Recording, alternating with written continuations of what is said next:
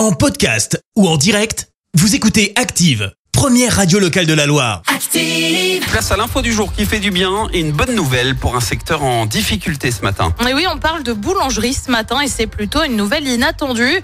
Malgré toutes les fermetures, on compte 11 boulangeries de plus en un an en 2022, soit près de 39 000 dans toute la France. Rien qu'en région parisienne, près de 500 nouvelles boulangeries ont ouvert l'année dernière. Euh, confrontées à la hausse des coûts de l'énergie, les boulangeries ont donc relativement bien tenu le choc en 2022.